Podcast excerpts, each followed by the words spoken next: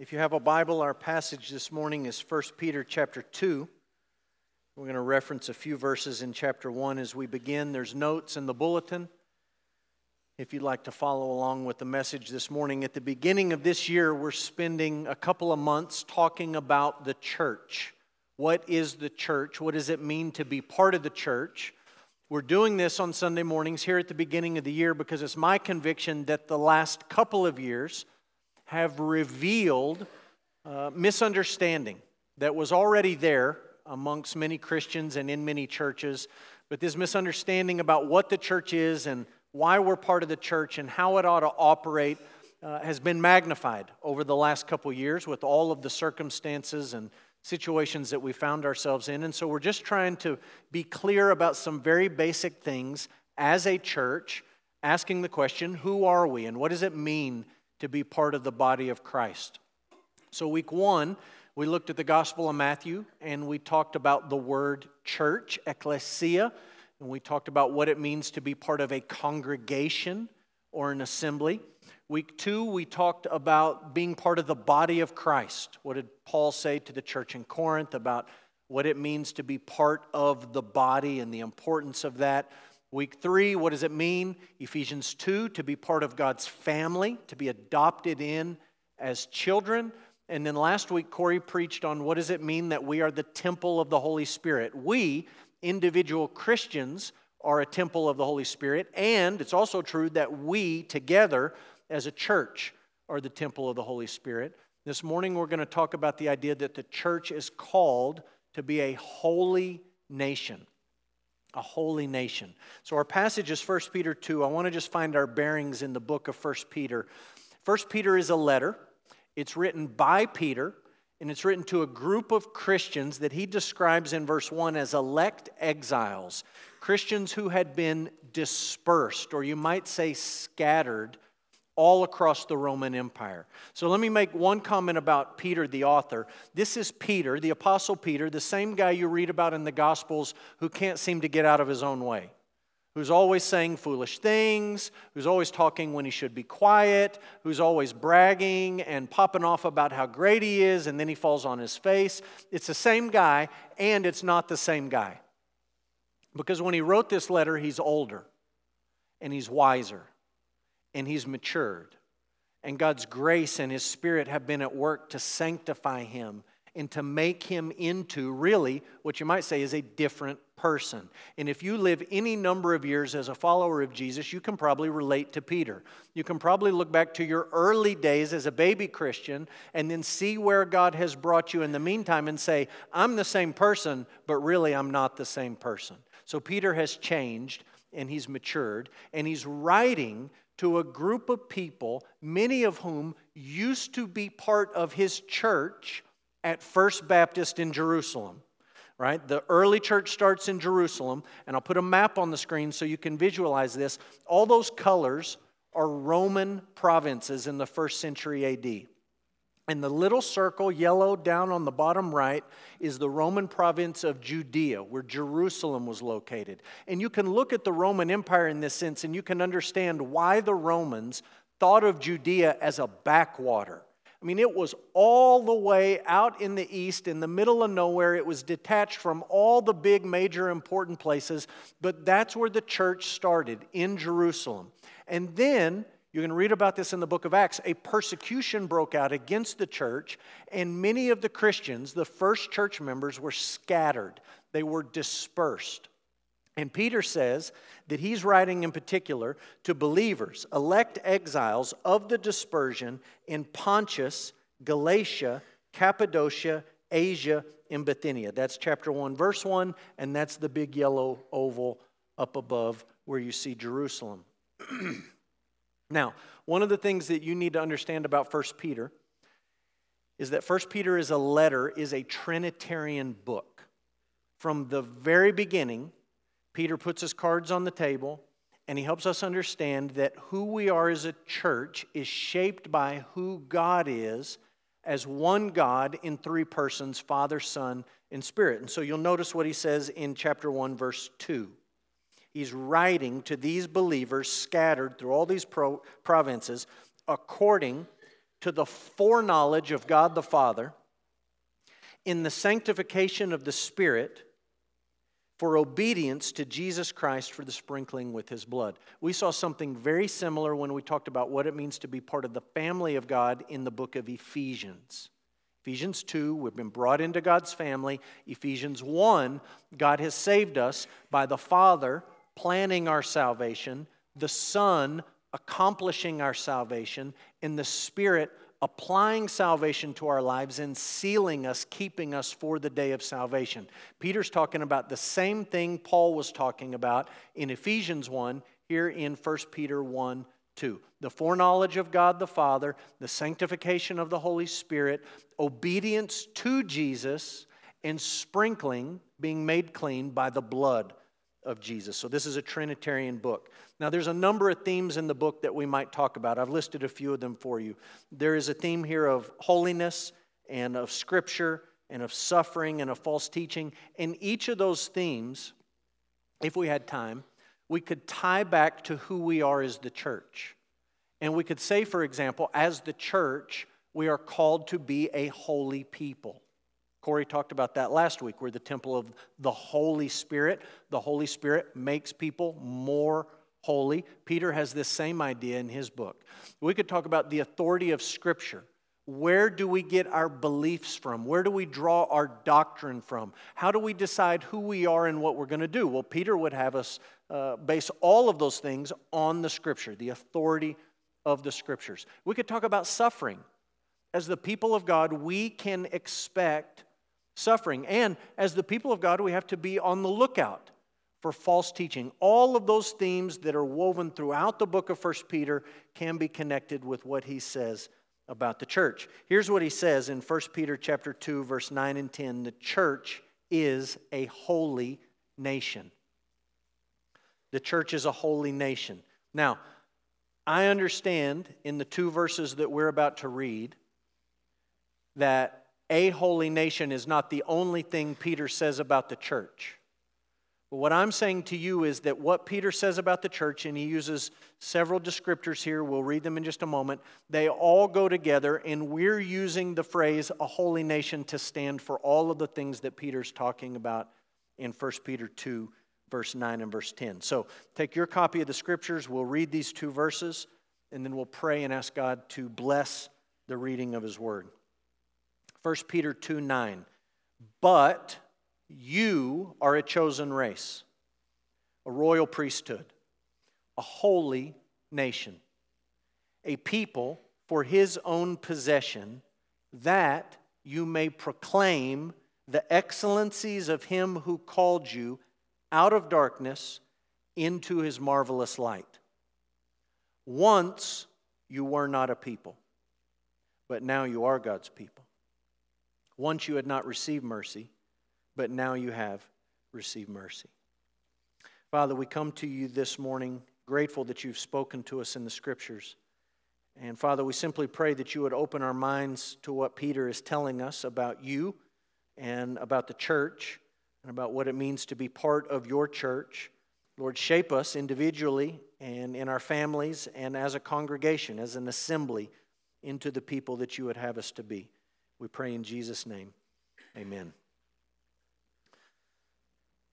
July 13th, 1930. The very first two World Cup soccer games were played in Uruguay. Any World Cup fans this morning? That's the United States. So a few, but not many. So, the very first two games played in Uruguay, 1930, in the month of July, the very first two games were this France defeated Mexico 4 to 1, and this is something Americans will be happy to hear. In the second game, the United States defeated Belgium 3 to nothing. And that was kind of the high point in the World Cup for the United States. We won our first match, and it's kind of been uh, a disappointment since then. It's amazing to think about how popular the World Cup is today from where it started in 1930. We just had a World Cup this last year. Argentina won uh, the World Cup in this last year. The very first World Cup in 1930 was won by Uruguay, and they defeated Argentina. This year, the winners were Argentina. And again, it's hard to imagine how popular soccer is or football is around the world.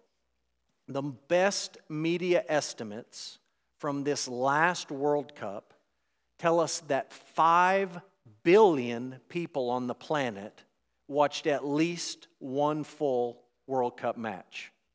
5 billion. Again, show of hands. How many people in this room watched a World Cup match? Okay.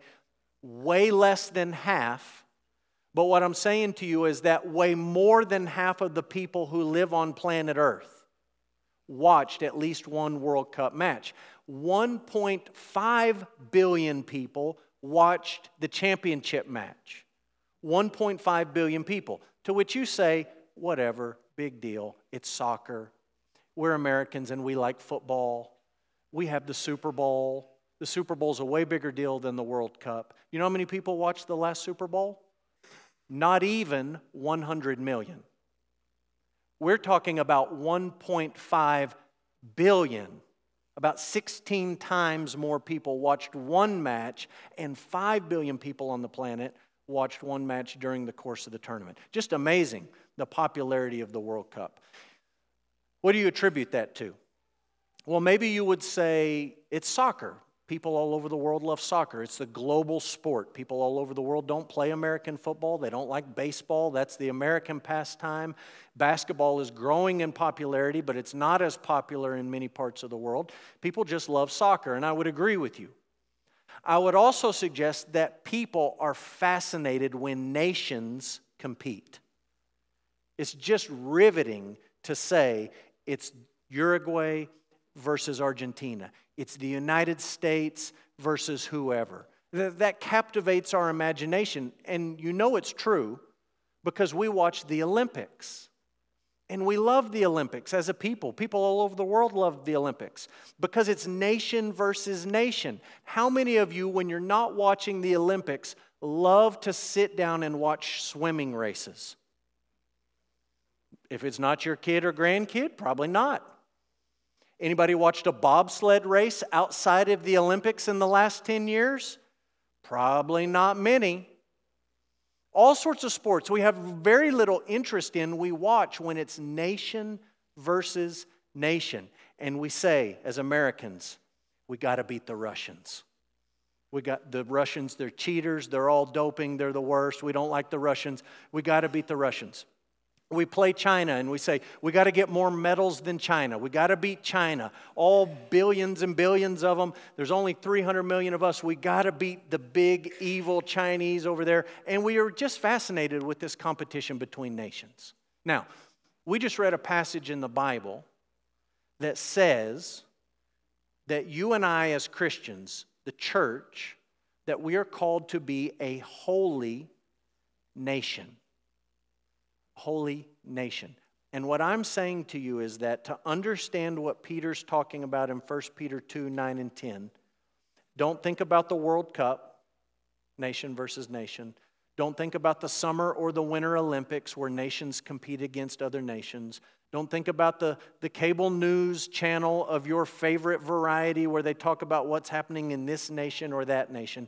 If you want to understand what Peter's saying when he says that we as Christians, we as the church, are a holy nation, you don't look at the World Cup or the Olympics or cable news.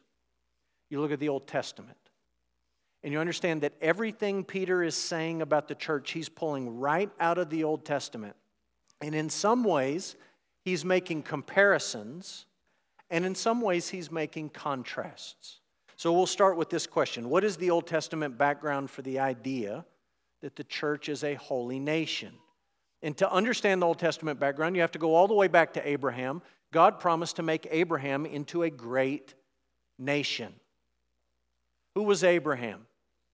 Well, he was a man who lived thousands of years ago. He was married, he had no children, he had a reasonable amount of wealth, but he had no heir to leave his wealth to. He had no offspring of his own. He was old, his wife was old, and one day Yahweh the Lord appeared to Abram at the time and said, Abram, you're going to stop worshiping idols and you're going to worship me. And this God, Yahweh, just started making promises to Abraham. He entered into a relationship with Abraham. And the relationship was simple God would make the promises, and Abraham would believe. God would make a promise and Abraham would have faith. God would say to Abraham, This is going to happen, and God would in time make it happen. And Abram's part, or Abraham's part, was to believe that God would keep his word. If you read in Genesis 12, one of the very first things that God said to Abram was, I will make you a great nation.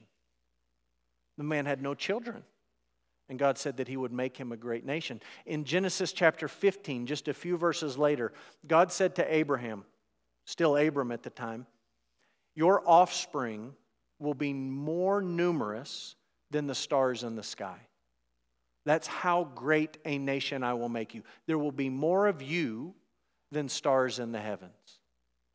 In Genesis chapter 17, God said to Abraham, not only would he make him a great nation, but he would turn him into a multitude of nations.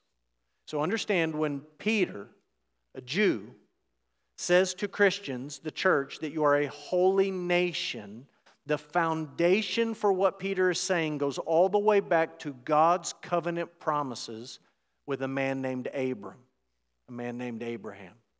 Secondly, those promises were passed to Israel.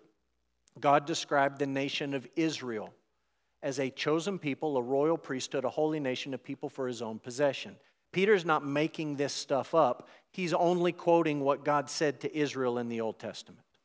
So we've read 1 Peter 2 9 and 10. Notice the parallels in these two passages. Exodus 19. You shall be my treasured possession among all peoples, for all the earth is mine, and you shall be to me a kingdom of priests and a holy nation. That's almost word for word what Peter says in 1 Peter 2 9 and 10.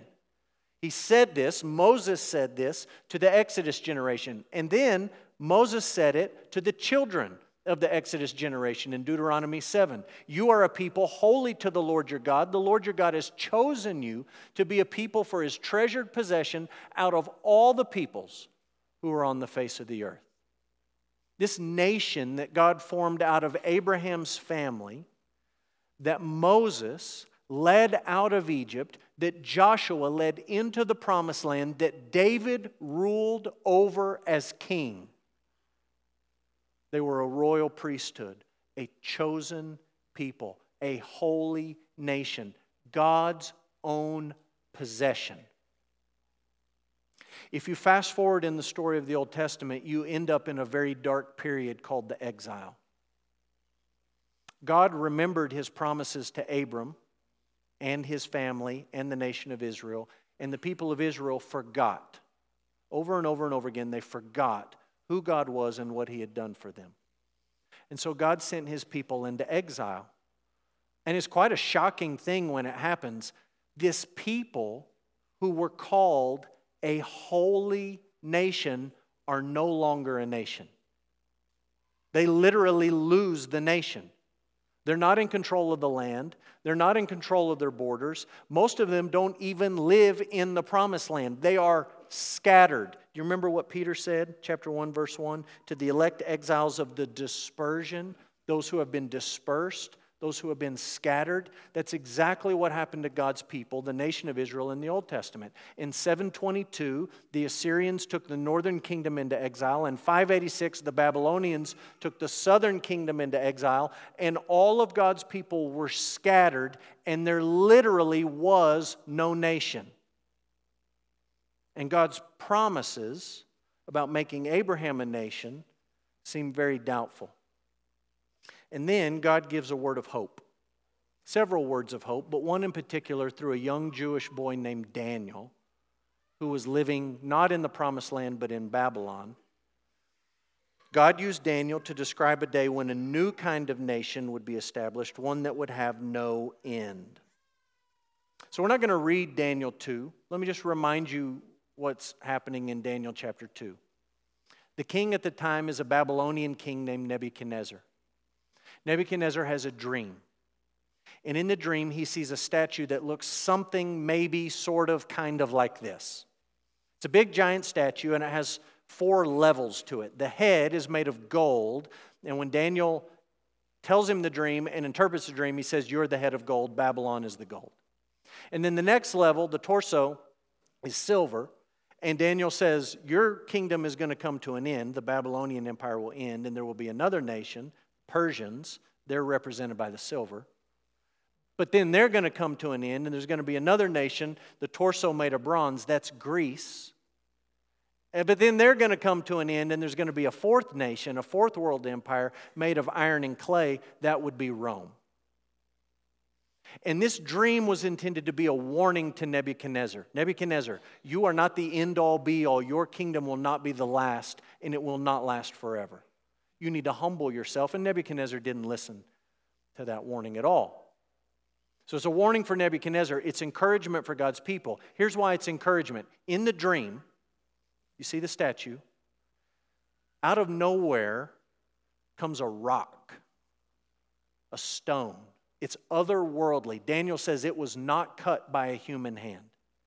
And this stone comes firing into the statue, hits the statue, literally blows it to smithereens. Daniel says when the stone hits the statue, it is going to be broken into pieces and blown away by the wind.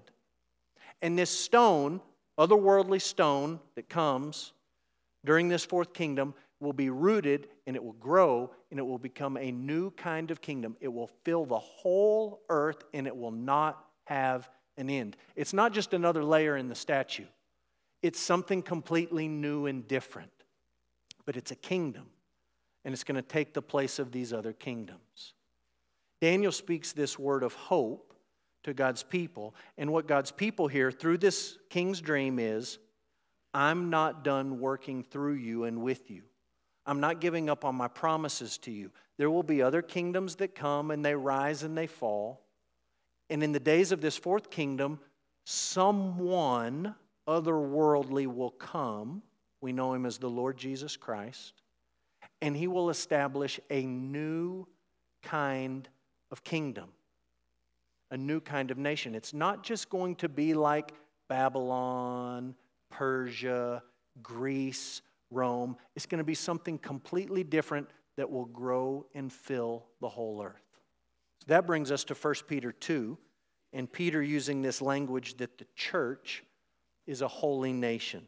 So let's ask this question What does 1 Peter 2 teach us about the church? Number one, the church is a believing community, not an ethnic community. This is one of the differences between Old Testament Israel and the church as the people of God. In the Old Covenant, all you had to do to be part of the covenant community was be physically born into the right family, have the right DNA. You're part of the community. In the new covenant, that's not enough. You have to be born again, you have to be born spiritually to enter into this kingdom. You have to be a believer in the Lord Jesus Christ. This is one of the differences between the old covenant and the new. In the old, it's an ethnic community. Now, in the church, we don't gather together based on our ethnicity or our age or our socioeconomic status or any other external thing. We gather together as believers in the Lord Jesus Christ. It's our faith in Jesus that makes us part of this holy nation. I would just point this out to you. In verse 9, the first word Peter says is but. But. He's making a contrast right from the outset of the verses that we're starting with. And the contrast is in verse 4, 5, 6, 7, 8. And you notice in verse 7 that there's two groups of Peter, uh, two groups of people that Peter has in view those who believe and those who do not believe. Those are the two groups. And Peter says something amazing in verse 8. He's talking about those who stumble over the cornerstone. We sang about the cornerstone this morning. They stumble, Peter says, because they disobey the word as they were destined to do. That's a whole other sermon. And we'll talk about it sometime, but not this morning. This is what you need to know. Peter's not surprised that there are people who don't believe in Jesus. It does not catch him off guard in the least. He understands fully there are people who believe and there are people who do not believe. And that's the distinction. And he's just talked about in verse 8 those who do not believe the truth about Jesus. In verse 9, he says, But you, but you, you're not those people. Church, Christian, you're not those who don't believe in Jesus. You are those who believe.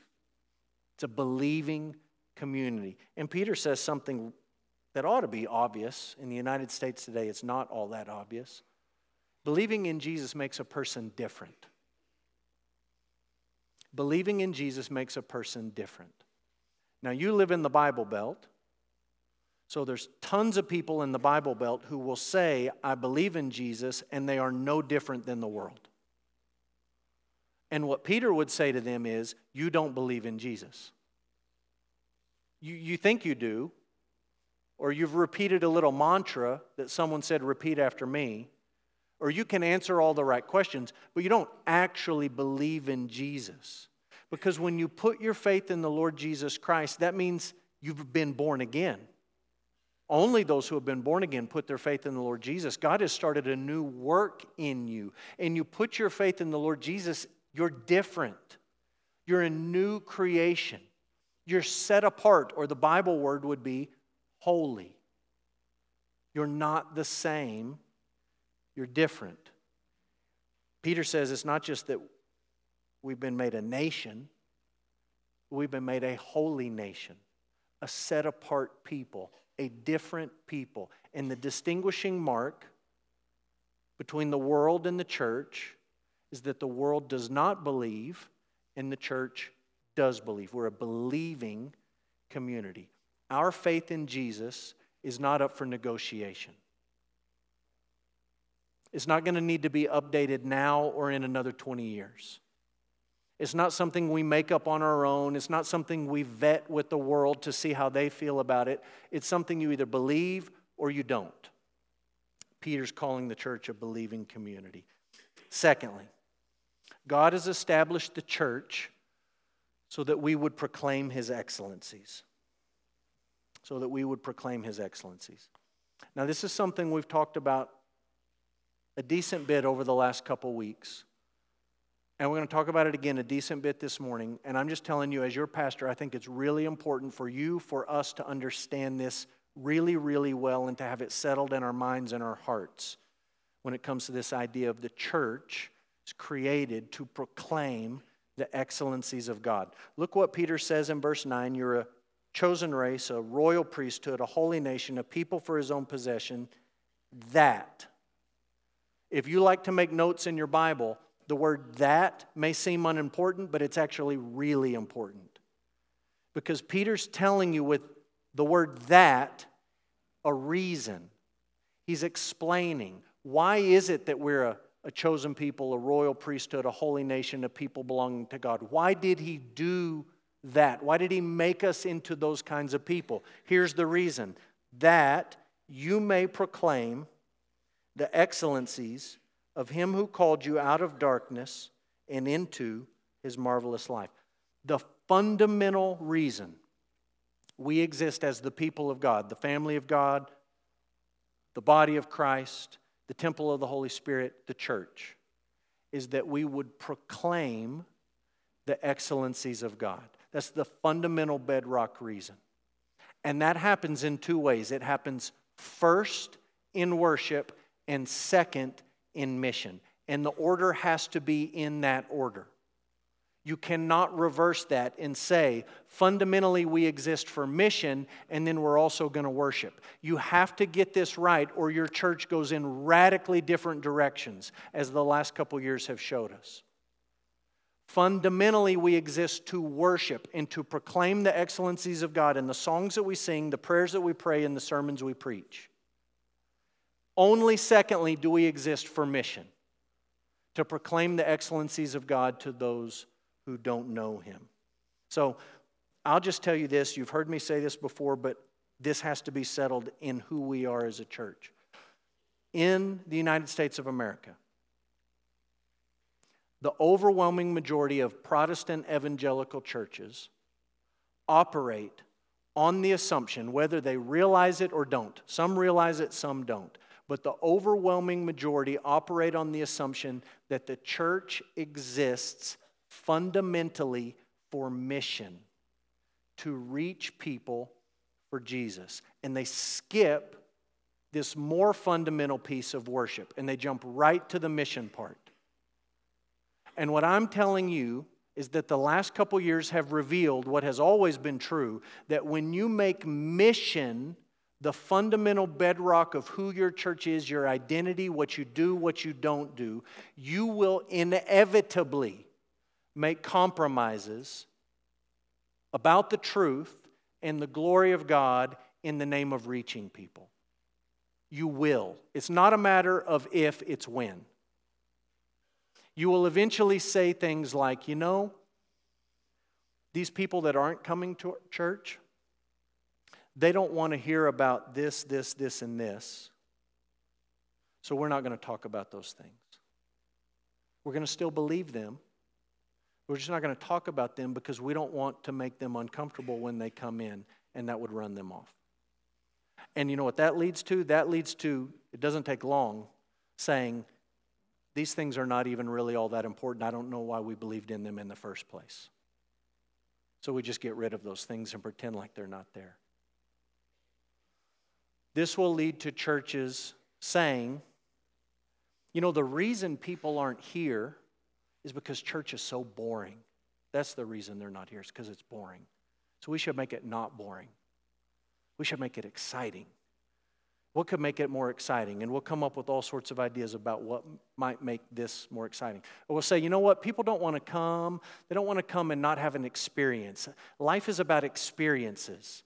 So we want them to come to church, we want them to have an experience. What do we need to do when lost people walk in so that they have the right kind of feeling or experience or emotional reaction to what's happening in the room? Or maybe somebody says something like, you know what? There's all these people, they're not coming to our church. We know they live across the street from us, they work with us, they go to school with us. How could we get them here? What if we gave them stuff to come here? Like, what if we just said, if you come to church, we'll give you a ticket and then we'll have a drawing for TVs, trips, vacations, cars? I mean, I'm not making this up. This is what churches do. And it's done in the name of we want them to come, we want to reach them. But you know what ends up happening? People will come. People will come but they won't be coming to church. They'll be coming to a concert. They'll be coming to a bingo hall or a raffle. They'll be coming to get some emotional fix that doesn't last 20 minutes when they walk out the door. They won't be coming to church and they won't be getting Jesus. This has to be settled. When a church makes the decision that we are going to make all of our plans based on what we can do to reach people, that affects who you become as a church. But if you will make the decision, if we will make the decision, you know what? We are called to proclaim the excellencies of God, and that happens first and foremost in worship.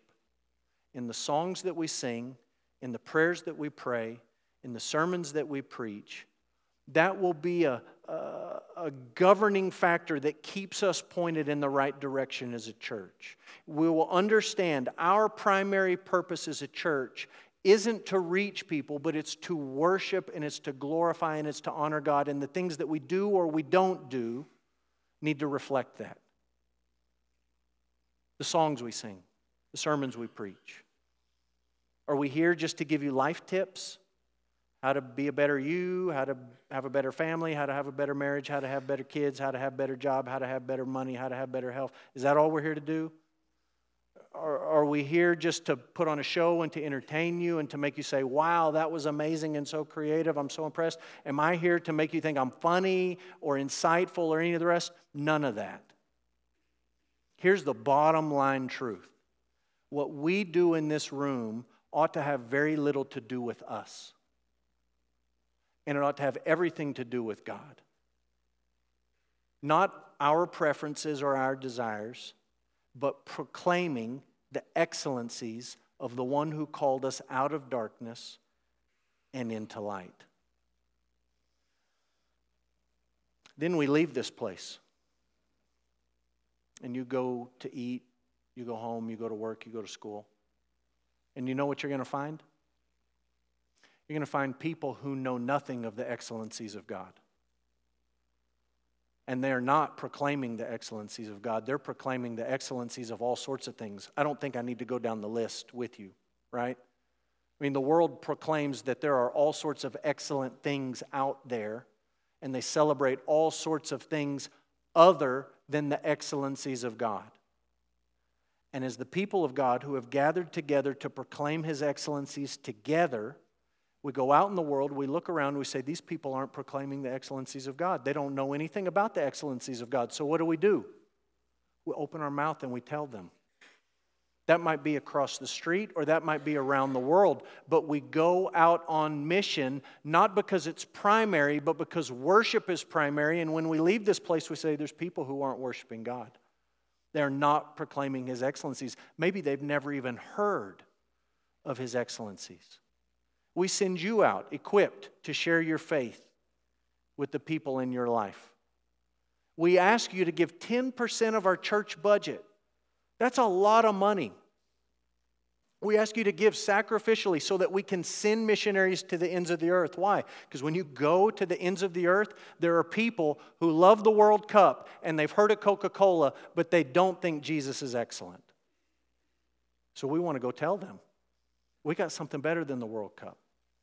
We got something more satisfying than Coca Cola. We have life to offer you, and we want you to proclaim the excellencies of God just like we do. We want people to proclaim the excellencies of the triune God, the Father who plans our salvation, the Son who accomplishes it, and the Spirit who applies it to our lives. And when they repent of their sin and put their faith in the Lord Jesus Christ, we welcome them in to the church, to the body to the family, to the temple, to a holy nation. Not one that's going to play in the World Cup or in the Olympics, but to a people who belong to God and a people who exist to proclaim His excellencies. Now, one more truth, and we'll be done. The church is called to remember who God is and what He's done.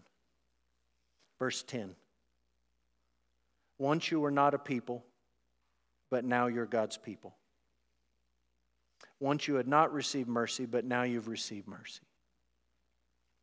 I'll be honest with you, if you read through 1 Peter, there's some stuff in this book that leaves me scratching my head. There's parts of 1 Peter and 2 Peter that I say, you know, here's my best guess, but I, I don't know. This is not one of those verses. This is very simple and we need to hear it on repeat. Once you were not God's people, but now you're His. Once you had not received mercy, but now you have. We tend to forget it just like Israel tended to forget it in the Old Testament. I don't know if you've read through the Old Testament, but it's basically the story of God making promises to Abraham's family and Abraham's family forgetting the promise. Like, that's the spoiler alert. God makes the promises, the people forget over and over and over again till it ends up in exile. Psalm 78 is a psalm written late in Israel's history. And it's a psalm that basically says God has done great things to make you his people, and you just always forget. God remembers, and you don't remember. Look what we read in Psalm 78. He, God, remembered that they were but flesh, a wind that passes and comes not again. That fits with Ecclesiastes on Wednesday nights. Your life is a mist, it's smoke, it's a vapor, it's a breath. God remembered who his people were. He didn't have unrealistic expectations. God remembered. He always remembers. What about his people? Well, they did not remember his power or the day when he redeemed them from the foe. They came out of Egypt and they forgot. They ate the manna in the wilderness and they forgot. They walked into the promised land on dry ground, walked straight into a city whose walls had just fallen down, then they forgot. They got a king and a kingdom and a temple and a capital, and it was nice, then they forgot. They're always forgetting, just like we are. Prone to forget, prone to wander. 1758, a man named Robert Robinson wrote a hymn. We still sing it today. Robinson wrote the hymn, Come Thou Fount of Every Blessing. And I just want to read to you some of the words as we close, and then we're going to sing this hymn together, thinking about our tendency to forget and to wander from God. It says, Jesus sought me when a stranger. I used to be a stranger. Once you were God's people, once you were not God's people, now you're his people. Jesus sought me when a stranger, wandering from the fold of God. He, to rescue me from danger, interposed his precious blood. Oh, to grace, how great a debtor daily I'm constrained to be. Let thy goodness, like a fetter, bind my wandering heart to thee. Prone to wander, Lord, I feel it. Prone to leave the God I love. Here's my heart, Lord, take and seal it. Seal it for thy courts above. God wants his people to remember. We're prone to forget and we're prone to wander, but God wants us to remember. Once you were not his people, now you're his people. Once you had not received mercy, now you have received mercy. Such a simple verse, but something that we forget so quickly. God wants you to remember this, so he's given you his word, the Bible, to remind you of who he is and what he's done to save us. He's given us his spirit. We're the temple of the Holy Spirit, the Spirit who convicts us of truth and righteousness and sin so that we might remember. And He's called us into a church, a body, a family, a temple, a nation, so that we would gather together every week for a national family reunion. Not to entertain each other, not to perform for each other, not to make each other laugh, not to raffle off prizes, but to remember and to proclaim the excellencies of the God who called us out of darkness and into light.